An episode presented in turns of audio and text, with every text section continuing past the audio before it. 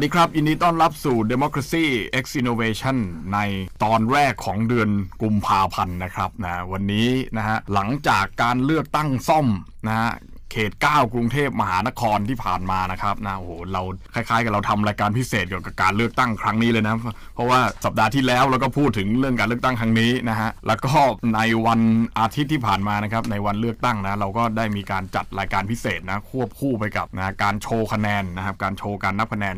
อย่างคู่ขนานนะครับนะหรือ PVT ในผ่านเพจไลฟ์นะครับนะผ่านเพจสำนักนวัตกรรมเพื่อประชาธิปไตยสถาบันพระปกเกล้าของเรานะครับนะก็ผลออกมาก็อย่างที่เห็นนะฮะว่าคะแนนที่เราได้มาก็ค่อนข้างใกล้เคียงนะฮะน่าน่าพอใจกับคะแนนอย่างไม่เป็นทางการที่กกตได้ประกาศออกมานะครับนะแต่ว่าตอนนี้นะก็มีควันหลงฮะควันหลงจากการเลือกตั้งครั้งนี้นะครับซึ่งในข่าวหน้าข่าวก็ยังพูดกันไม่หยุดเลยนะครับนะซึ่ง การเลือกตั้งมันก็ค่อนข้างที่จะมีผลต่อไปถึงการเลือกตั้งที่จะเกิดขึ้นในอนาคตนะครับนะไม่ว่าจะเป็นการเลือกตั้งผู้ว่าราชการกรุงเทพมหานคร หรือว่าจะเป็นการเลือกตั้งทั่วไป หรือการเลือกตั้งระดับชาติ การเลือกตั้งสสเนี่ยนะในครั้งหน้าซึ่งพอเห็นจากผลการเลือกตั้งครั้งนี้แล้ว นักวิเคราะห์ทุกสำนักก็คงจะต้องบอกว่ามันต้องเกิดขึ้นในเร็วๆนี้แน่ๆเลยใช่ไหมนะซึ่งวันนี้นะเราก็เลยนะครับเชิญผู้เชี่ยวชาญของเรานะครับ อีกแล้วครับ ท่านเดิมครับ อาจารย์ประวิทย์วัฒนสุขสวัสดีครับครับพี่ปาสวัสดีครับนะคนแรกนะ แล้ววันนี้นะครับพิเศษสุดนะมีอีกคนหนึ่งด้วยนะครับ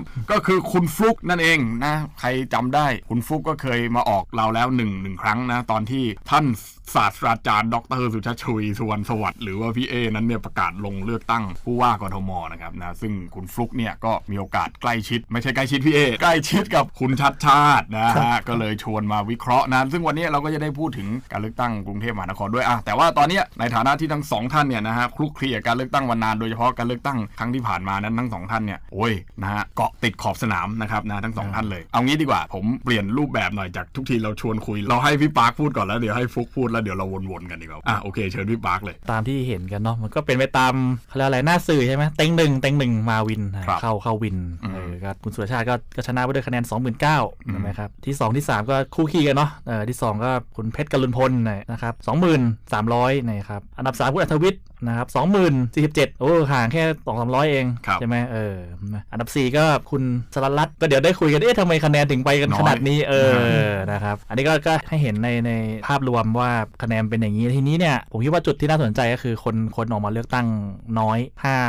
52%ใช่ไหมแต่คือถ้าถ้าเทียบด้วยมาตรฐานของการเลือกตั้งซ่อมมันตามค่าเฉลี่ยนะเพราะว่าการเลือกตั้งซ่อมโดยส่วนมากคนก็ประมาณประมาณนี้แหละ แต่บังเอิญว่าการเลือกตั้งซ่อมก่อนหน้าเนี้ที่สงขลากับชุมพรบังเอิญคนออกมากัน 70กว่าเปอร์เซ็นต์เออเราก็เอ๊ะอาจจะคิดว่ารอบนี้คนก็อาจจะมาเลือกตั้งเยอะก็ได้ก็คนออกมาเลือกตั้งกันประมาณ 8 0 0 0 0 8,000 คนเออก็เป็นไปตามความคาดหมายที่ผมเปิดให้เห็นก่อนเดี๋ยวเราจะไปเจาะกันทีละแขวงเดี๋ยวให้ให้ให้น้องฟุกพูดก่อนฟลุกไปเจออะไรมาบ้างครับในวันอาทิตย์ที่ผ่านมาฮะฟุกเนี่ยได้มีโอกาสไปสังเกตการเลือกตั้งนะคครัรับบคือไปดูเลยในในภาคการเมืองภาคหนึ่งเอางี้อ่าแล้วกันโอเคนะครับครับไปดูเลยว่าเขามีอาสาสมัครไปจับตาการดูเลือกตั้งณหน่วยเลือกตั้งเลยนะครับแล้วก็คีย์ข้อมูลเข้ามา ฟุกก็นั่งอยู่จอมอนิเตอร์นั่นแหละครับว่าแบบคะแนนเข้ามาอะไรยังไงแล้วประมาณนี้ครับอันนี้มันเหมือน PVT ป่ะเขานับที่หน่วยเลยอ๋อโอนะครับเคนับที่หน่วยเสร็จส่งมาที่ที่พักเลยอืมเพราะฉะนั้นพรรคเนี่ยจะเห็นข้อมูลก่อนว่าครับว่าแบบคะแนนไปถึงไหนแล้วอะไรยังไงครับครับ แล้วก็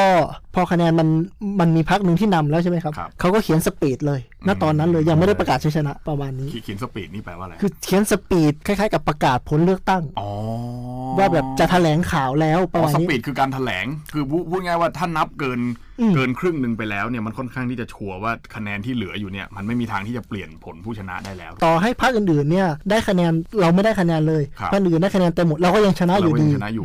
เพราะฉะนั้นเนี่ยเขาก็เลยแบบโอเค ทุกคนเขียนสปีดอ๋อเตรียมแถลงข่าวได้แล้วเอาปน่าระสมาณนใจนี้แล้วแล้วคือแบบเนี้ยแบบเนี้ยผมผมถามหน่อยว่า คือ เขาเขามีอาสาสมัครเยอะไหมผมจะได้เรียนรู้คราวหน้าผมจะได้เอามาทำบ้างมีมีทุกหน่วยเลยฮะมีทุกหน่วยเลย280 หน่วยมีทุกคน มีทุกหน่วยเลยใช่ครับก็คือสามารถที่จะส่งคะแนนกลับมาได้ทุกใช่ใช่ใช่อืมแล้วก็มีมีอาสาสมัครคือคือมีทีมงานอะที่คีย์ที่ที่พรรคนั่นแหละที่ครับเตรียมคีย์ข้อมูลเลย ผมก็เคยไปดูการเลือกตั้งซ่อมก่อนหน้านั้นเนี่ยสองสามจังหวัดที่หน่วยนะ ผมก็ไปทำ PVT ผมเนี่ยผมก็จดตามแบบฟอร์มจดช้ามากพรรคการเมืองผู้สังเกตการณ์มันเขาปุ๊บปุ๊บปุ๊บปุ๊บปุ๊บอ่ายิยิงไลน์ตรงเลยเข้าโอ้โหศูนย์กลางนี่แล้วหลักสี่มี280หน่วยใช่ไหมก็นั่นแหละก็ยิงตรงเลย 280 คนปุ๊บคะแนนก็ขึ้นมาปุ๊บปุ๊บเร็วเลย แต่ PVT เราไม่ใช่พรรคการเมืองไง PVT เราก็ทำได้ตามเท่าที่เท่าที่ได้ครับแล้วอย่างที่ฟุกบอกเนี่ยอันเนี้ยคะแนนจากพรรคการเมืองเนี่ยมันมันมันมันแม่นยำมันตรงกับที่กกตเขาประกาศไม่เป็นทางการไหมฮะเข้าใจว่าตรงประมาณ 90% 90%ครับคือคือโอเคแหละมันจะมีอาสาสมัครบางคนที่แบบสูงอายุแล้วทีนี้ครับเวลาถ่ายรูปรูปมันจะไม่ชัดอะไรประมาณนี้อ่าโอเคอะโอเคมันจะมีบางหน่วยแต่ว่าโดยภาพรวมน่ะเกิน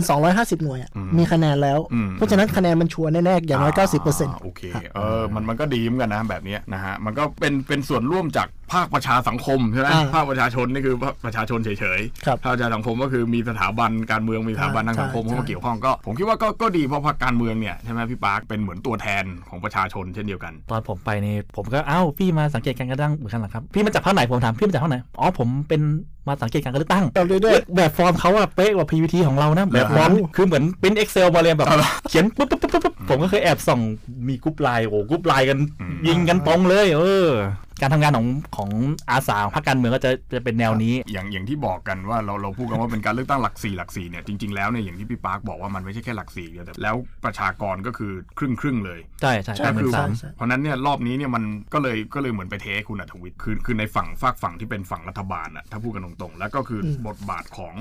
จากพรรคพลังประชารัฐเนี่ยนะฮะเดี๋ยวภรรยาคุณศิระก็เลยเหมือนกับว่าบทบาทเนี่ยน้อยลงไป แต่ว่าจริง ๆ ผมไปเห็นใน Facebook เนี่ยนะฮะเขาก็มีการพูดคุยกันว่าจริง ๆ แล้วคนที่ทำหลังบ้านให้กับคุณศิระ ตั้งแต่สมัยที่คุณศิระเป็นสสนี่ก็คือภรรยาเขานี่แหละ จริงๆ แล้วเขาไม่ใช่ nobody เขาไม่ใช่คนที่ไม่มีใครรู้จักนะ เออ มันเป็นอย่างนั้นจริงไหมฮะพูดอย่างนี้เนี่ยผมว่าเราพูดกันในวันอาทิตย์ใช่ไหมว่าเอ้ยคุณอ่าอัธวิทย์นี่ได้ได้จากจตุจักรครับแน่นเออเราต้องเอาข้อมูลอืมเชิงประจักษ์มาเห็นเห็นกันเลยใช่ไหมอะคุณสุรชาติเขาบอกว่าฐานเสียงหนาแน่นที่หลักสี่ใช่ไหมคะแนนเขาได้สองหมื่นเก้าเนี่ยคือเนื่องจากว่าเขตเนี่ยมันมีมันมีทั้งหมด 5 แขวงใช่ไหมฮะหลักสี่อะ ทั้งสองแขวงนะ ทุ่งสองห้องและตลาดบางเขนเนี่ยครับคุณสุรชาติเข้าวินที่หนึ่งนะครับ ทุ่งสองห้องเนี่ยได้หมื่นสี่โอ้โหตลาดบางเขนเนี่ยได้สี่พันสี่อืมอืมประมาณนะประมาณคือคือหลักสี่เนี่ยเข้าวินเลยนะครับคะแนนหลักสี่เนี่ยคุณสุรชาติอะอยู่ที่หมื่นแปดคะแนนเต็มคุณสุรชาติได้สองหมื่นเก้าใช่ไหมครับเกือบเกือบหมื่นหนึ่งมาจาก จตุจักรเอออมอืมทีนี้อ่า เรามาบอกว่าจตุจักรเราพูดกันวันอาทิตย์ว่าคุณครัอับธวิทย์เนี่ยฐานแน่นใช่ไหมเมื่อวานผมไปนั่งฟังคุณอัธวิทย์ก็โอ้โหประกาศชัยชนะว่าที่หนึ่งแชมป์จตุจักรผมก็ไปตาม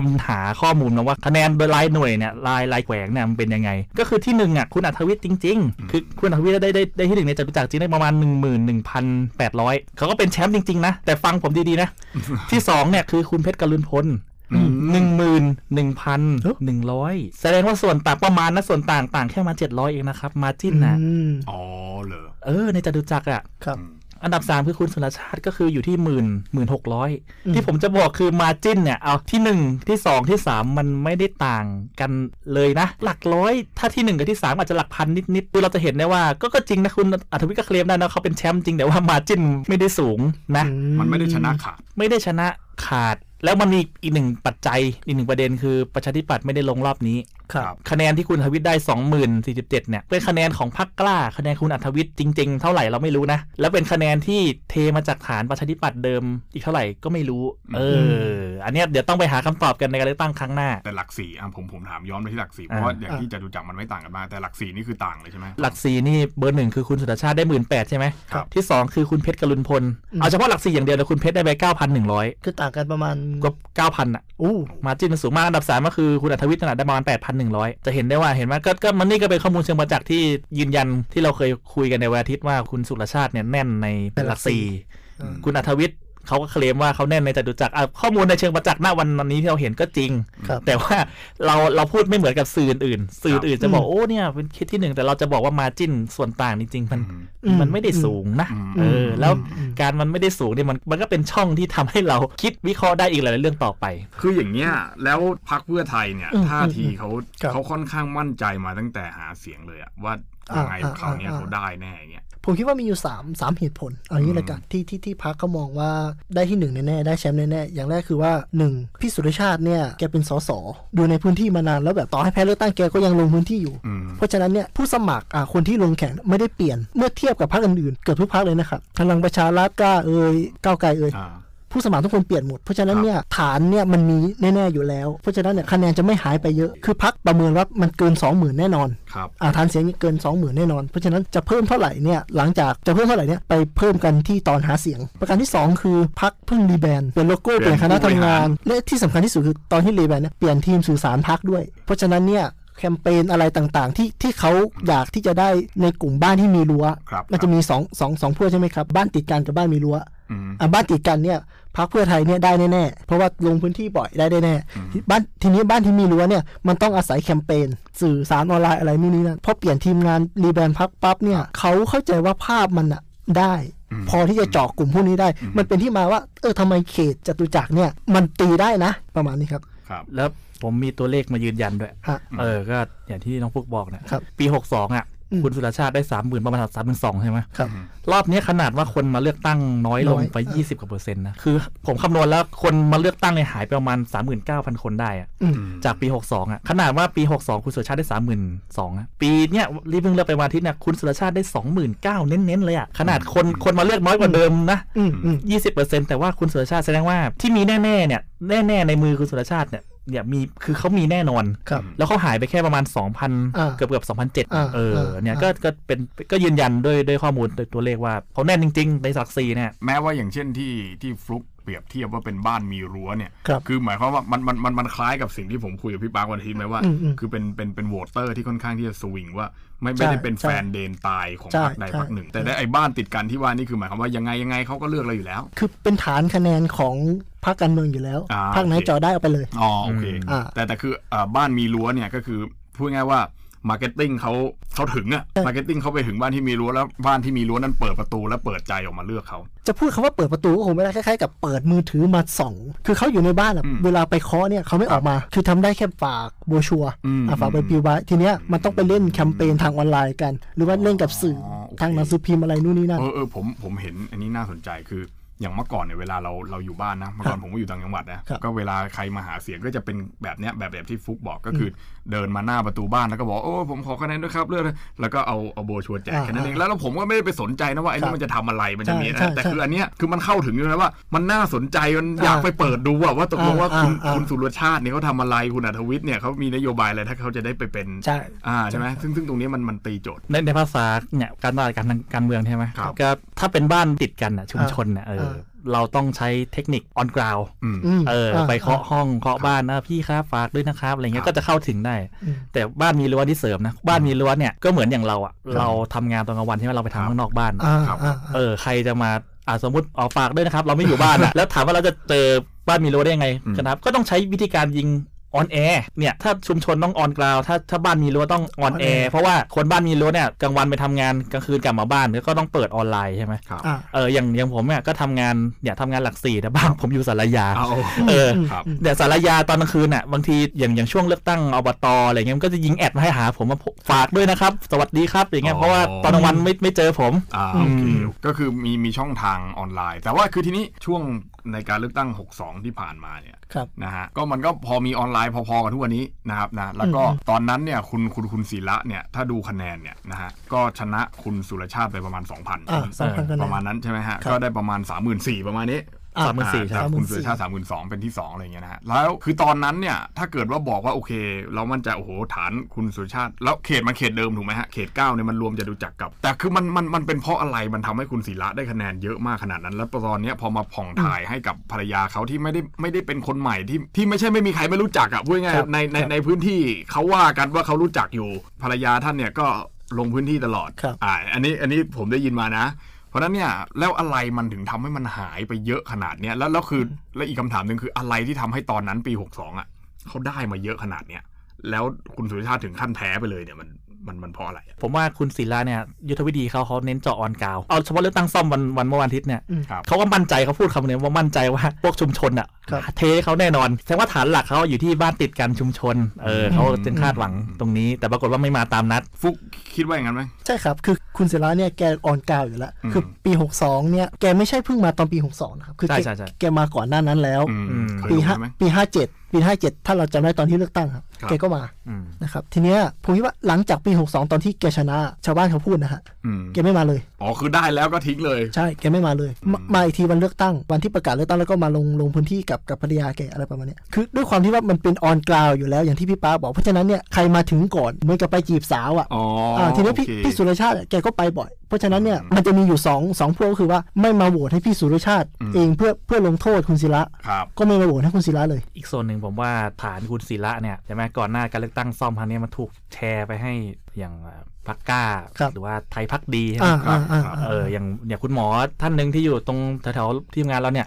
ไม่เอาไม่เอาแล้วไม่หนุนแล้วเออไม่ไม่เอาพลังประชารัฐแล้วเออคือคือผมว่าส่วนหนึ่งไปทางนั้นอืมครับครับงั้นแล้วแล้วคืออย่างนี้คืองั้นก็แสดงว่าอย่างอย่างเช่นท่านโฆษกหรือเปล่าของของพรรคพลังประชารัฐเองอะท่านก็ออกมาพูดว่าอ่าคนที่กลับบ้านไปมันไม่มีการเลือกตั้งล่วงหน้าอย่างเงี้ยอืมแล้วก็คือตอนเนี้ยมัน work from home แล้วมันโควิดอะครับคืออเขาก็ไม่มาอยู่ในพื้นที่กันอะ คะแนนที่คนที่ไม่มาเลือกตั้งเหล่านั้นแหละจริงๆแล้วเลือกให้พลังประชารัฐหรือเปล่าอะไรอย่างเงี้ยก็ถ้าต้องมั่นใจอย่างนั้นก็ต้องไปกระตุ้นเนาะมันจะมีคำพูดที่ที่เขาชอบพูดกันอะอะรักกันจริงไม่ทิ้งกันหรอก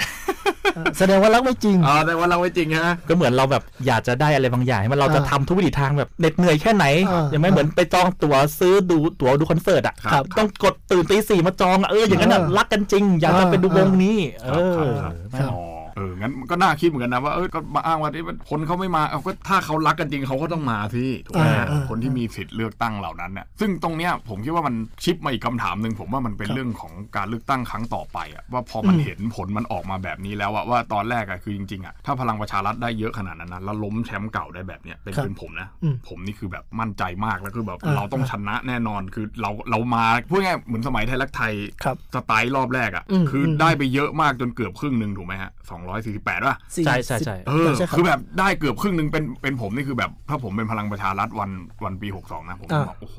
มาแล้วของเราเนี่ย ขนาดเราไม่ได้ชนะที่หนึ่งคนยังเทใจขนาดนี้นะอืมเราล้มแชมป์ได้ตั้งหลายที่แล้วและอย่างเขตนี้ด้วยเป็นต้นเนี่ยไม่ได้เป็นเขตที่ไปดูดด้วยอะมันเป็นคนที่ปั้นขึ้นมาใหม่แล้วก็ปั้นขึ้นมาให้มันชนะ แต่แต่พอมาวันเนี้ยมันกลับกลายเป็นว่า พอช้ำมาจากภาคใต้แล้วเนี่ยนะอย่างที่คือภาคใต้ก็แพ้อย่างเงี้ยนะแล้วกลับมากรุงเทพก็แพ้อีกอย่างเงี้ยครับมันมีผลต่อไปว่า ในการเลือกตั้งกรุงเทพมหานครที่พรรคพลังประชารัฐได้ได้มีการแยบรายชื่อมาหลายคนแล้ว แต่ว่าพูดภาษาวัยรุ่นตรงๆ คือมันไม่ปังสักคนเลยอ่าคือกระแสตอบรับมันไม่โอเคเลย และอยู่ดีๆ หลังจากนี้ปุ๊บเนี่ยมีกระแสเลยว่าจะเลือกตั้งผู้ว่ากรุงเทพมหานครเนี่ยอืมเดือนพฤษภาคมอย่างเงี้ยคือมัครันบหมายความว่าอะไรคือ พอเห็นการเลือกตั้งแล้วเป็นผมเนี่ยผมกลัวแล้วผมผมยังไม่ประกาศหรอกผมรอหาคนที่มันใช่มากกว่านี้ก่อนแต่พออยู่ดีๆปุ๊บเห็นว่า ฝั่งค่อนข้างที่จะเป็นตรงข้ามเนี่ยนะชนะเนี่ยแล้วเขารีบมีความชัดเจนขึ้นมาเลยอย่างเงี้ยมันมันหมายความว่าไงก็ก็ถ้าภาษานักลงทุนใช่ไหมครับเออก็ระหว่างประวิงเวลาไปเรื่อยๆ แต่ว่าเราก็เห็นแล้วว่าความเสียหายมันจะเพิ่มขึ้นตามเวลาที่เสียสูญเสียไปครับกับเราเห็นแล้วว่าอนาคตข้างหน้าเจ็บหนักกว่านี้แน่เลยต้องภาษานักลงทุนเรียกว่า cut loss โอเคมันก็เลยเป็นคือคือไม่ช้าก็เร็วมันมันต้องเกิดการเลือกตั้งผู้ว่าครับกรุงเทพอยู่แล้วครับครับจะจะช้าหรือเร็วมันมันต้องเกิดเพียงแต่ว่ามันอืมเมื่อไหร่ ก็เลยรู้ว่ายังไงสมมุติว่าส่งไปแล้วมันไม่นั่นก็คือก็ต้องให้เลือกไปเลย คือผมว่ามันเป็นองค์ประกอบรวมๆอะคือตอนนี้มันทำคือพรรคพลังประชารัฐเราก็เห็นว่าปัญหามันเยอะปัญหาใช่ไหมภายในเออปัญหามันเยอะพอแล้วประกอบกับอะความนิยมในในตัวรัฐบาลครับในตัวนายกปัญหาข้าวยากหมากแพงอืมปัญหาที่มันลุมล้อมชีวิตเราทุกวันเนี้ยใช่ไหมมันมันเลยเป็นองค์ประกอบรวมๆมาทำให้แบบยังยังไงก็ไม่ปังอะในครับในช่วงเวลาตอนเนี้ยครับอืมอย่างเช่นหลายหลายท่านที่หาเสียงตรงนี้นะ ก็มาพูดวันหลังๆ นี่เองว่าจะโชว์ชูท่านพลเอกประยุทธ์ต่อไปอืมคือแรกๆอะก็พูดนโยบายว่าจะทำนู่นทำนี่แต่พอพอเหมือนคืออย่างที่พี่ว่าช่วงสามวันสุดท้ายนะมันก็ต้องปล่อยของกันให้สุดอะอ่าทั้งอ่าทั้งอ่าพักกล้าพักอะไรนั่นก็ประกาศว่าโอเค ยังไงก็ยังหนุนพลเอกประยุทธ์ต่อนะอย่างเงี้ยอืมแต่อันเนี้ยผมว่าเกมเสี่ยงนะเลยเออ ผมว่าว่าก็อย่างพักกล้าที่ชูบอกเออหนุนพลเอกประยุทธ์อะไรเงี้ยครับคือมันมันเลยกลายเป็นเป็นภาพจำของมันแล้วอ๋ออ๋พรอรคแสกล้ดงว่าคุณคุณสคุณนับสอย่างนุนี้นใช่ไหมแล้วเราไม่รู้ไงว่า คนที่เลือกคนที่ยังหนุนหรือไม่หนุนกับพลเอกประยุทธ์เนี่ยมีอยู่เท่าไหร่ใช่ไหมครับเอาแต่ว่าพักกล้าเขาไปไปทางนี้แล้วไงครับเออแล้วแล้วสมัยหน้ามันมันจะได้อย่างนี้ไหมคือผมมีความรู้สึกว่าเลือกตั้งซ่อมครั้งเนี้ยไม้ตายเด็ดที่เขาเอาออกมาว่าสามวันสุดท้ายอะครับคือกะเอามาลงกับการเลือกตั้งครั้งเนี้ยแต่ว่าอืมแล้วการเลือกตั้งครั้งต่อไปล่ะ มันจะเป็นยังไงอ่าเอออ่าผมเลยแบบอืมเอ๊ะมันก็มันก็เสี่ยงอยู่นะ พูดถึงพรรคกล้าผมผมแทรกนิดนึงคือมันจะมีตอนที่บริจาคเงินให้พรรคการเมืองใช่ไหมครับอ่าอ่าอ่าพรรคกล้าเนี่ยมีคนสนับสนุนอยู่คนหนึ่งชื่อคุณบรรยงพงษ์พาณิชย์อ่าแค่บริจาคให้พรรคกล้าล้านหนึ่งเลยอันนะหครันึ่บงใช่ใช่เออแล้วปรากฏว่าเฮ้ยกล้าจริงเปล่าทำไมชูประยุทธ์เออเออประมาณนี้คือคือไปเล่นอย่างเงี้ยกับคนที่สนับสนุนอะไรประมาณนี้ครับมันก็เลยแบบการเลือกตั้งครั้งเนี้ยชูเอ่อตอนที่พรรคกล้าบอกว่าชูพลเอกประยุทธ์มันก็เลยบอกอะไรหลาย ๆ อย่างให้กับฐานของพรรคกล้าระดับหนึ่งอืมอืมนะแต่แต่ถ้าแต่ไปตอนฟังคุณอัธวิทย์ครับ ใช่ไหมเขาก็ยังเคลมแล้วเนี่ยเป็นแนวทางที่ถูกต้องอยู่แล้ว เอออ่าเขาก็เดี๋ยวการเลือกตั้งข้างหน้าก็เดี๋ยวว่ากัน ไม่ไม่ครับแต่ว่าเอออย่างก็คือตอนนั้นที่คุณบรรยงเขาเขาให้เงินบริจาคอะอืมคืออันนั้นคือก่อนจะมาอยู่แคร์ใช่ไหมก่อนปะเออเข้าใจว่าจำไม่ได้จำไม่เพได้ราะมันมันมันต้นปี2564อะแล้วแคร์เกิดกลางปี2564ป่ะแคร์มันนานแล้วนะแค่แค่เกิดช่วงนี้แหละครับช่วงต้นเดือนต้นต้ต้นนปีปีนะหกสี่ นานแล้วเพราะผมผมจำได้ว่าผมก็ไปไองานเปิดตัวอ๋อแคร์อะอ่าอ่าคุณชัดชาติยังไปเลยใช่ไหมครับเอใช่อนั่นแหละใช่ผมผมยังจำได้วันที่เปิดตัว ผมก็ไปนั่งด้วยนะ คือตอนนั้นนะโควิดระบาดใหม่อ่าอ่าๆแล้วแล้วที่เขาเขาเปิดที่ Voice TV ครับแล้วเขาให้สมัครไปนะ แบบว่าอ่าลงทะเบียนในอินเทอร์เน็ตอะแล้วเพราะว่าที่มันจำกัดไงไปเยครัอะบไม่ได้เพราะช่วงนั้นโควิดไงครับแล้วก็ผมจำได้ว่าผมก็โชคดีได้ไปช่วงนั้นตกงานอยู่ไม่รู้อ่าจะทำอะไรก็เลยไปดูเขาไปดูผมก็นึกว่าเป็นพักการเมืองพักอะไรปรากฏไม่ใช่มาพูดแบบ เป็นแบบกลุ่มประชาสังคมอะไรเงี้ยแล้วตอนวันนั้นนะคุณบรรยงก็ขึ้นไปพูดบนพูเวดด้วยทีด้วย ครับครัเอบอครับ ถ้าหลังหลังเปิดตัวนี่น่าคิดกันนะ เฮ้ยอะไรวะเนี่ยนะเข้าใจว่าหลังนะหลังใช่ไหมหลังหลังหลังอออันหนี้ลังเปิดตัวแคร์งั้นเรื่องนี้เดี๋ยวต้องไปหาคำตอบกันต้องนะต้องว่าจับตาดูเออยาวๆจับตาดูอีกว่าว่าเอาเอาเอายังไงกันแน่นะอย่างนี้อะแต่ว่าโอเค อันนั้นอันนั้นพักไว้ก่อน แต่คือทีนี้ว่าพอผลมันออกมาเป็นแบบนี้แล้วเนี่ยมันมันมันมันใช่ไหมว่าครั้งหน้าเนี่ยคือยังไงมันแบ่งใหม่อยู่แล้วเพราะว่ามันอ่า400ใช่กับร้อยใช่ถูกไหมฮะ แก้รัฐธรรมนูญใหม่แล้วเนี่ย เขครัตบจะต้องมีมากขึ้น เพราะฉะนั้นเนี่ยมันจะต้องถูกซอยอีกอืมแล้วคุณสุรชาติเนี่ยได้ไปคราวเนี้ยครับอ่าก็อย่างอย่างที่คาดการณ์กันว่าถ้าเกิดว่าเดือนพฤษภาคมเลือกตั้งผู้ว่ากรุงเทพมหานครเนี่ยนะอืมแล้วแต่การเลือกตั้งใหญ่การเลือกตั้งสสเนี่ยมันก็คงจะต้องถัดไปอีกสักประมาณ 3 เดือนเป็นอย่างน้อยอะถูกไหมอืมประมาณนั้นไหมพี่ประมาณสักจริงกันยาๆมันไหก็ไม่มีบัญญัติยางเหรอใช่อยู่ที่ใช่จังหวะใช่อยู่คือที่มัจันงหมันวะเลือกต่อกันอย่างนี้เอาเลยเหรอแบบ ถ้าเขาอยากให้เลือกต่อเขาก็เลือกมันก็ได้ได้ ถ้าภาษารัฐศาสตร์เขาอยู่ที่ว่าคุณมีวิวที่จะทำหรือเปล่า คือมันไม่ต้องรอดูผลก่อนเหรอก็ถ้ามีวิวที่จะจัดมันก็จัดได้หมดแหละใช่หมดเออใช่ไหมอะไรก็หาทางจัดได้หมดครับอืมครับเพียงแต่ว่าเขต9นี้เนี่ย ถ้าถ้าสมมติว่าเลือกตั้งใหม่เนี่ยคาดการณ์กันว่ากรุงเทพตอนนี้มีกรุงเทพมี 30 เขตครับกรุงเทพน่าจะมีเพิ่มอีก 3 เขตเป็น 33 เขตอ๋ออ่าโอเคเอาเขตตรงเนี้ยที่เราอยู่กันเนี่ยครับครับอย่างไรเสียหลักสี่ต้องเป็นเป็นหลักอยู่แล้วครับอ่าแต่ว่าเอาเอาจะเอาอะไรมาเติมเนี่ยไม่รู้อ่าแต่แต่ก็ซุ่มเสียงบางคนก็ประเมินว่าจตุจักรเนี่ยน่าจะตัดออกไปอืมอืมเป็นคือก็ที่ผ่านมาก็คือหลักสี่ดอนเมือง แต่รอบนี้ไม่เอาหลักสี่ดอนเมืองเอาหลักสี่จตุจักรก็ไม่รู้จะหันกลับไปดอนเมืองอีกเปล่าก็เดี๋ยวก็ก็ดูกัน แต่ถ้าดอนเมืองก็เป็นเพื่อไทย ก็ยังได้เปรียบอยู่อะถึงจะไปบวกอะไรก็ตามอะแต่คุณเสือชาติยังอยู่ตรงเนี้ยแข็งๆอยู่ในหลักครับสี่ครัอะบแสดงว่าก็ยังสู้ได้อืมอืมอืม ทีนี้เราพูดถึงพักก้าวไกลว่าเขาไปเอาคุณเพชรเพชรกรุณพลเพชรการุณคือ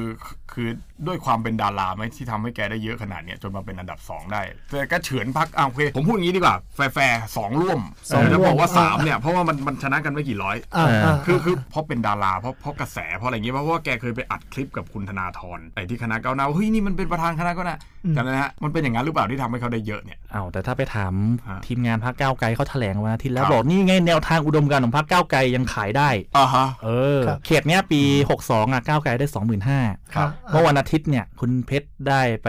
20,000 คือคัดพูดพูดหยาบๆเนี่ยเอ้ยเหมือนคะแนนหายไป 5,000 นะครับเราเอาคะแนนไปเทียบเป็นเปอร์เซ็นต์ดิอ่าอ่าปี 62อะอนาคตใหม่ตอนนั้นอะได้อยู่ 20%นะแต่ครับคุณเพชรเนี่ยเมื่อวันอาทิตย์เนี่ยอ่า คิดเป็นเปอร์เซ็นต์แล้วได้24%นะครับอืมแสดงว่าเปอร์เซ็นต์เพิ่มขึ้นคือเปอร์เซ็นต์เอเพิ่มอขึ้นคือต่อสัดส่วนแล้วเนี่ยคือถ้าพูดแบบในวันเนี้ยเราเราคิดว่าแนวทางของก้าวไกลอืมวันนี้ก็ยังไปได้อยู่ครับเพียงแต่ว่าสำหรับผมผมมองว่าที่คุณเพชรได้ได้สองหมื่นมันมันมีหลายๆองค์ประกอบอะ ครับอืมคุณเพชรก็หนึ่ง character ก็เป็นคนรูปหล่อหน้าตาดีพูดจาครับเพราะใช่ไหมครับใครๆก็แบบรักอะไรอย่างเงี้ยอ่าครับใช่ไหมเป็นคนหน้าใหม่ครับคือภาพลักษณ์ดีเอากระแสพรรคก็ด้วยครับใช่ไหมการการขับเคลื่อนของพรรคก้าวไกลอืมเออเพียงแต่ว่าตอนตอนช่วงที่แคมเปญกันคนอาจจะมองว่าเอ้ยแคมเปญแล้วก้าวไกลก็ไม่ค่อยปังเท่าไหร่แล้วแต่ว่าคะแนนออกมาก็ได้ที่สองก็ก็ไม่เลวนะสำหรับผมอะเออครับผมว่าก็เยอะเยอะนะเออครับคือคือเพื่อไทยนะประเมินเพื่อไทยนะครับ ประเมินว่าน่ากลัว อืมเพราะว่าคือพี่สุชาติเนี่ย ลงพื้นที่ตลอด 17 ปีนี้ ครับ ได้อืมสองหมื่นเก้าอืมอืมก้าวไกลลง ไม่ถึงเดือนอะสองหมื่นได้สองหมื่นอ๋อประเมินว่าน่ากลัวเพราะว่าแบบนี้ ใช่ครับ คือคือไม่รู้ว่าเดินไหมผมครับผมไม่แน่ใจว่าเขาลงพื้นที่ลงเยอะลงเยอะขนาดเห็นเอออยู่แต่ว่าได้ไปสองหมื่นที่สำคัญชนะเขตทหารด้วยอ๋ออ่าอ่าอ่าที่ที่โรงเรียนช่างเออโรงเรียนช่างครับคือครับอันนี้วันนั้นอะวันอาทิตย์อะผมจะถามละคำถามเนี่ยแต่ผมกลัวทัวร์ลงเพราะมันเป็นไลฟ์แต่วันเนี้ยอ่าผมไม่กลัวละลงครับผมก็ไม่เห็นอะผมผมจะถามว่าจริง ๆ แล้วว่าดูคะแนนมันได้สองร่วมแบบเนี้ยแล้วครับเพื่อไทยก็นำโด่งไปอะคืออืมโอเคอย่างน้อยๆเอาน่ากลัวจริงนะนะว่ามันอ่ามัมันหาเสียงแค่เดือนเดียวครับ แต่ผมว่าเขาอะตัดคะแนนพักกล้ากับประชาธิปัตย์ เขาไม่ได้มาตัดเพื่อไทยอ่าคือคือต่อให้ไม่มีพรรคก้าวไกลคราวเนี้ยอืมอืมผมว่าเพื่อไทยก็จะได้เท่านี้แหละ คือมันจะไม่ได้เอาไปใช่เพิ่มตรงเนี้ยแต่ถ้ามันไม่มีพรรคกล้าเนี่ยครับพูดอย่างนี้มันกลายเป็นว่าเดี๋ยวแฟนๆพรรคก้าวไกลจะมาด่า ผมว่าผมหาว่าพรรคก้าวไกลไปเป็นพวกเดียวกับประชาธิปัตย์กับพรรคกล้าแต่ผมคิดว่าฐานเสียงเขาว่าใกล้เคียงกัน คืออย่างนี้ครับคือผมพูดตรงๆนะ อันเนี้ยอย่าอย่าโกรธผม คืออคนที่เลือกพรรคเนี่ยคือคนที่มีตังค์คือไม่รู้ว่าเป็นข้าราชการหรือครับจะเป็นนักธุรกิจอืมจะมีเงินเดือนประจำอืมหรือจะเป็นฟรีแลนซ์แต่ว่าเป็นคนมีเงินพอขนาดที่ว่าเดือนหนึ่งต้องได้อย่างน้อยๆสองหมื่นสองหมื่นห้าครับอยู่คอนโดดู Netflix ได้อะคืออาพูดง่ายอ่าๆตามภาษาการเมืองเราเรียกชนชั้นกลางครับอ่าแต่ถ้าเป็นผมผมเรียกคนมีตังค์ครับคือมันไม่เหมือนเพื่อไทยไงใช่ใช่คือเพื่อไทยกับพลังประชารัฐคือคนรากหญ้าอะหนึ่งสองก็คืออาจจะมีตังค์อะแต่ว่าเปิดร้านโชห่วยอะไรเงี้ยคือเป็นคนอ่าสมัยก่อนอะคือคือไม่ใช่ว่าอ่าเอ้ยอ่าดู Netflix เล่น Facebook เล่นทวิตเตอร์อะครับคือผมว่าไอ้เนี่ยมันเหมือนกันตรงนี้ไง แล้วคือมันกลายเป็นว่าดูคะแนนเนี่ยสองอันอะเขาเอาเอากล้ากับก้าวไกลมาบวกกันอะครับมันชนะเพื่อไทยนะ อ่าอ่าเออ่าอพี่พี่ปากกับฟุกว่าไง คือมันไปตัดทางนู้นหรือเปล่ามันไม่ได้ตัดทางนี้อะให้ฟุกให้ฟุกก่อนจะพูดว่าตัดก็ได้ เพราะว่ากลุ่มคนที่ที่พี่ไอพูดเมื่อกี้คือกลุ่มคนบ้านมีรั้วอ่าเพื่อไทยเจาะไม่ได้แน่ๆคือเจาะลำบากแน่ๆใช่ไหมครับพรรคก็ยอมรับแหละว่าคือกระแสข้างบน on air เนี่ยครับกระแสโซเชียลเนี่ยสู้สู้พรรคอื่นไม่ได้โดยเฉพาะก้าวไกลสู้ไม่ได้แน่ๆเพราะฉะนั้นเนี่ยลำบากทีนี้ตัดกันไหมผมคิดว่าเอ่อพักกล้ากับ กับก้าวไกลฐานเสียงเดียวกันไหมถ้าถ้าดูโหวตเตอร์เนี่ยฐานเสียงถ้าดูแบบกลุ่มกลุ่มคนที่เขาจัดประเภทเป็นบ้านบ้านมีรั้วเนี่ยฐานเสียงเดียวกันนะครับคือไม่ใช่ฐานเสียงเพื่อไทยอืมอ่าประมาณนี้อืมคือเสริมนิดนึงก็เราก็รับรู้กันว่ามันมีงานวิจัยออกมาแล้วว่าครับครับครับว่าอนาคตใหม่ตอนเลือกตั้ง 62 เนี่ยเป็นพรรคที่ใช้ประโยชน์จากโซเชียลมีเดียได้อืมได้อืมมีอืมประสิทธิภาพที่สุดเพราะว่าทำไมเพราะว่า1เป็นพรรคใหม่ครับ2สร้างฐานเสียง1ปีเนี่ยจะสร้างได้ยังไงเร็วสุดก็ต้องอ่ายิงออนแอร์อ่ายิงออนแอร์ครับอ่าอ่า ใช่ไหมเอออย่างไม่ต้องพูดเขียนนี้ก็ได้อย่างผมยกตัวอย่างสมุทรสาครอะครับอืมเออก็คนที่ได้คะแนนมาเยอะๆเนี่ยไม่แน่ใจว่าอนาคตใหม่ได้หรือเปล่านะเขียนนั้นนะก็ได้จากออนแอร์มาเยอะอืมอืมเออ คือคือเขาต้องเน้นเจาะก็เหมือนพวกเรากดเฟซอ่าสักพักหนึ่งมีฟีดเด้งมาแล้วอ่าอ่าอ่าได้รับการสนับสนุนนะก็กระฐานคนคนชั้นกลางอะคนมีเงินตามอ่าภาษาน้องไอซ์เอครัอบมีมีมากน้อยเท่าไหร่ผมผมไม่แน่ใจครันะบแต่ก็ครับก็ก็ก็มีพลังอยู่พอสมควรครับก็ก็แสดงว่าอันนี้ก็ต้องถ้าจะเอากันจริงๆก็ต้องไปทำวิจัยเรื่องประชากรใช่ใช่ต้องไปดูใช่เรื่องใช่เหล่านั้น แทนว่าโอเคแล้วประชากรอย่างที่ผมว่าเนี่ยไอ้ข้อข้อสังเกตของผมเนี่ยหรือว่าผมนั่งเทียนพูดมาเนี่ยมันจริงไหมว่าว่าคนประชากรเหล่านี้ที่มีรายได้ประมาณนี้อย่างเงี้ยอืมอืมอ่าแล้วมีไลฟ์สไตล์แบบเนี้ยเขาเขาเขาชอบไปทางนู้นจริงหรือเปล่า หรือว่าจริง ๆ แล้วมันเป็นแค่ส่วนน้อยที่ผมอาจจะไปเจอมาแต่จริง ๆ แล้วมันอาจจะไม่ใช่ก็ได้ สมมุติมีการเลือกตั้งครั้งใหม่ปีนี้นะเขามีคำสำรวจสำมะโนประชากรมาแล้วอ่ากลุ่ม voter ที่จะเป็นกลุ่มใหญ่ที่สุดเนี่ยครับคือคนที่อยู่ช่วง 21ถึง40อืมอืมนั่นจึงเป็นที่มาว่าทำไมเพื่อไทยชูเรื่องปากท้องอืมอืมอืมเพราะว่าสไตล์เขาจะเน้นขายไปที่แบบคนคนทำงานครับแต่ขณะที่ก้าวไกลจะดันดันเรื่องแบบแนวแนวเชิงก้าวหน้าครับอืมครับครับแต่มันก็เลยต้องไปขายแบบคนรุ่นเด็กครับๆรวมไปถึงคนรุ่นผู้ใหญ่ที่แบบชอบแนวหก radical มากๆ ต้องครับเจาะเอาให้ครับได้เออครับโอ้วันนี้วันนี้เราเห็นเห็นเห็นภาพเยอะนะจากแค่การเลือกตั้งเขตเดียวเนี่ยนะคือเราเราวิเคราะห์กันไปได้ไกลมากแล้วแล้วอืมหลังจากการที่เราเอาเอาผลเก่าผลใหม่มาเทียบกันเนี่ยฮะคือเราค่อนข้างที่จะเห็นเลยว่าทั้งที่ฟุกเล่ามาด้วยว่ายุทธศาสตร์ของเขาเนี่ยมันเป็นอย่างนั้นอย่างนี้เนี่ยผมผมคิดว่าเราเราเห็นภาพอะไรเยอะแล้ว แล้วเราจะเห็นไปถึงการเลือกตั้งครั้งหน้า ที่ไม่ใช่การเลือกตั้งผู้ว่าด้วยนะการเลือกตั้งสสเนี่ยที่มันจะเกิดขึ้นในอนาคตอันใกล้เนี่ยเพราะว่าดูเอ่อรัฐบาลแล้วเนี่ยนะฮะท่านก็สองหมัดไปเต็มๆในระยะเวลาไม่ถึงเดือนนะฮะคุณธรรมนัฐออกไปเนี่ยนะฮะคือจะใครจะว่ายังไงก็ช่างนะคือเออออย่างอย่างพี่ปาร์คเล่าฟุกเล่าเนี่ยผมผมคิดว่าแสบอะแล้วก็ครับครั้งนี้ก็ค่อนข้างแสบ เพราะว่าอืมคะแนนนิยมของฝั่งรัฐบาลเองเนี่ยต่อให้เอาทุกพักมารวมกันรวมไทยพักดีไปด้วยเนี่ยก็ยังน้อย น้อยกว่าเป็นหมื่น ผมว่าคราวคราวนี้แหละน่าน่าจะแสบเยอะอยู่ ถ้าถ้าอีกหมัดหนึ่งเนี่ย ผมว่ามีเซ อีกอีกนะฮะบัตรหนึ่งนี่หมายถึง คือถ้ามีเรื่องอะไรแบบนี้อ่าอีกครั้งหนึ่งที่มันใหญ่ ๆ แบบเนี้ยแล้วครับมันส่งผลกระทบจริง ๆอะคืออืมคือคิดว่า 2 เรื่องเนี้ยผมว่าน่าจะเป็น 2 หมัดเล็กบัตรใหญ่อะอ่าถ้าเป็นมวยก็คือแบบเซเออเริ่มแล้วอะถ้าอีกอ่าหมัดหนึ่งน็อกเอออาเร็วๆนี้ไงประมาณบ้านบ้านคุณไนท์เนี่ยลำปางเนี่ยอ่าเขาจะเลือกกันใหม่แล้วเขาเนี่จะยเลือกกันแล้วนะใช่ใช่เอใช่อเตรียมทีมแล้วนะครับ ทีมสื่อสารเตรียมแล้วนะเอาคเหรรัอบโอ้งั้นโอเค เดี๋ยวเดี๋ยวลำปางเนี่ยเดี๋ยวก็คงจะมีเรื่องน่าสนใจประมาณนี้แหละครับนะแล้วแล้วก็ต้องดูอีกทีว่าลำปางมันจะเป็นหมัดหมัดหนักอีกหมัดหรือเปล่าอ่าหรือว่ามันจะเป็นการเลือกตั้งผู้ว่ากรุงเทพมหานครอะเราพูดทิ้งท้ายเนี่ยเวลาจะหมดแล้วว่าครับถ้าก้าวไกลมีมีเวนี้อย่างที่เราพูดกันเมื่อกี้แล้วเพื่อไทยก็มีเวเนี้ยซึ่งโอเค คุณชัดชาติอาจจะบอกว่าเราไม่ได้มาในนามของพรรคแน่นอน แต่ว่าหลายๆ คนในพรรคก็บอกว่าเราสนับสนุนคุณชัดชาติคุณเออตัวคุณชาติชาติน่ะอ่าไม่ได้มานามของพรรคครับแต่ทีมงานสื่อสารน่ะครับของใครอ๋อเหรอ สกสขอะของใครเอาเหรอโอ้โหอ่าอินไซต์อีกแล้ว กินข้าววงไหนก็ไม่รู้แล้วก็ประเมินกันนี่แหละว่าคุณชัดชาติ ข้อดีของการที่คุณชัดชาติไม่ได้มาในนามของพรรคเนี่ยครับเขาดึงคนได้ทุกกลุ่มเลยนะอ่าอ่าอ่าเอออะสมมติเราเราตีแบบหยาบๆอะถ้าสมมติว่าคุณชัชชาติมีฐานจากเพื่อไทยเดิมในกรุงเทพอ้าวอืมแต่นอกจากเพื่อไทยคนที่แบบชอบใน character ชอบใน look ของคุณชัชชาติอะอ่าแล้วเนี่ยนี่ก็เป็นข้อข้อได้เปรียบของคุณชัชชาติคือดึงดึงมาได้ทุกสายครับครับอืมครับแล้วผมผมถ้าถ้าอย่างเงี้ยคุณวิโรจน์ลักขณาอดิศรเนี่ยอืมคือแน่นอนละ ชัวร์ละ อีกคนหนึ่งที่ช่วยอีกคนก็คือพี่เอพี่เออ่านะสามคนแล้วถ้าพลังประชารัฐประเมินแล้วว่าไม่ส่งเนี่ยอืมอันนี้ผมเดาเองว่าเขาก็จะไปชูพี่เอแหละ ก็เพื่อไม่ให้เสียงมันแตก ใช่เพื่อไม่ให้เสียงมันแตกไงคือคืออย่างน้อยๆอะถ้าถ้าสองคนนี้มันแย่งกันจริงครับอย่างที่สื่อเล่นแล้วก็แฟนคลับเล่นว่าอาจจะแย่งแต่จริงเราพูดกันวันนี้เราเราคิดว่าไม่แย่งเท่าไหร่ถูกไหมอะแต่สมมุติว่าแย่งอืมอะแล้วถ้าพี่เอมาคนเดียวอย่างเงี้ยครับแล้วถ้ารัฐบาลว่าโอเคอย่างน้อยๆเนี่ยนะเขาก็ยังเป็นพวกเราเพราะว่าในนามพรรคประชาธิปัตย์ยังเป็นพรรคร่วมรัฐบาลอยู่อย่างเงี้ยอืมมันมันออกมาในแนวเนี้ยมันมันมันมันจะพลิกผันพลิกโผได้ไหมหลังจากที่เราคิดว่ากระแสของฝั่ง ฝ่ายค้านฝ่ายประชาธิปไตยเนี่ยมาแรงเนี่ยต้องผมคิดว่าเดายากคุณกรุงเทพเดายากมาก โอเคแหละครับ กรุงเทพชั้นนอกอะครับเพื่อไทยแน่ๆอ่าสายไหมเอ่ยบางบอนเอ่ยครับนู่นนี่นั่นอะเพื่อไทยแน่ๆทีเนี้ยมันจะไปแข่งกันที่บ้านมีรั้วกรุงเทพชั้นในครับทีเนี้ยไอ้แข่งแบบนั้นเนี่ย เป็นเกมที่ประชาธิปัตย์ถนัดที่สุด แค่วันสุดท้ายยังพลิกฐานเสียงพลิกอะไรได้ อย่างคราวที่แล้วเหรอใช่ไม่อย่างเลือกคราวที่เราเข้ามาแน่อะไรอย่างใช่เงี้ยใช่ใช่เพราะฉะนั้นผมคิดว่า คุณชัชชาติลำบากในการในการเลือกตั้งครั้งนี้ ผมครับผมเสริมหน่อยเอาปี 62อะเลือกตั้งกรุงเทพอะที่ที่น้องฟุกบอกชั้นในเนี่ยคือพลังประชารัฐนะครับอ่าแล้วถ้าเราไปสืบ background คือพลังประชารัฐที่ย้ายไปจากอดีตสกสขประชาธิปัตย์มาก่อนอะฐานพวกเนี้ยมันจะอยู่อยู่ตรงเนี่ยแต่แถวเนี่ยในเมืองเยาวราชอย่างเงี้ยอ่าเออสัมพันธวงศ์สัมพันธวงศ์อย่างนั้นน่ะ อืมอืมก็ชั้นในเนี่ยน่าสนใจอืมอืมเพราะว่าคราวนี้มันมันไม่ได้เป็นเขตด้วย มันนับหัวอืมมันเป็นการเลือกตั้งค่อนข้างคล้ายๆ เลือกตั้งทางตรงอะนะใช่ครับเลือกคนเลยอะครับว่าเอาอย่างนี้เลยอะเออก็ผมก็น่าสนใจอะผมสมนิดนึงคือคือคืออืมคือโอเคแหละเขตเก้าโอเคดูเหมือนว่าคะแนนจะไม่ตัดกันซึ่งซึ่งครับผมก็คิดว่าไม่ตัดกันจอืริงมๆแต่ว่าเขตอื่นอะอ่ามันก็ไม่แน่ มันก็ไม่แน่จะใช่ครับ มันเหลืออีกตั้ง33 เขตเนี่ยเหลืออีกตั้งเยอะนะ ถึงถึงบอกไงวันอาทิตย์บอกว่ามันคือเขตเก้ามันมีความเฉพาะอยู่ ครับอ่าอืมอ่าอ่านะ โอเค เราก็คงไม่ต้องฟันนะเนอะผู้ว่ากับอันเนี้ย เดี๋ยวมันมันยังอีกยาวยังยังอียังกยาวยังไม่ต้องฟันว่าใครได้ดีกว่าเอาอย่างนี้เดี๋ยวเดี๋ยวผิดสกเนี่ยเลือกวันเดียวกันกับผู้ว่าไหมจัดเลือกอบตยังจัดทั้งจัดนายกเออใช่ทั้งเออสผมสอบตเลยครับใช่ไหมก็จัดได้ไม่แน่ก็เออถ้าถ้าเขาอยากจะมันให้ไม่ต้องเปลืองงบประมาณด้วยเนาะก็จัดไปทีเดียวครับครับก็ก็โอเคแล้วก็เดี๋ยวคงจะเห็นกันว่าแบบสมาชิกสภากรุงเทพเนี่ยอืมเอ่อจะจะเป็น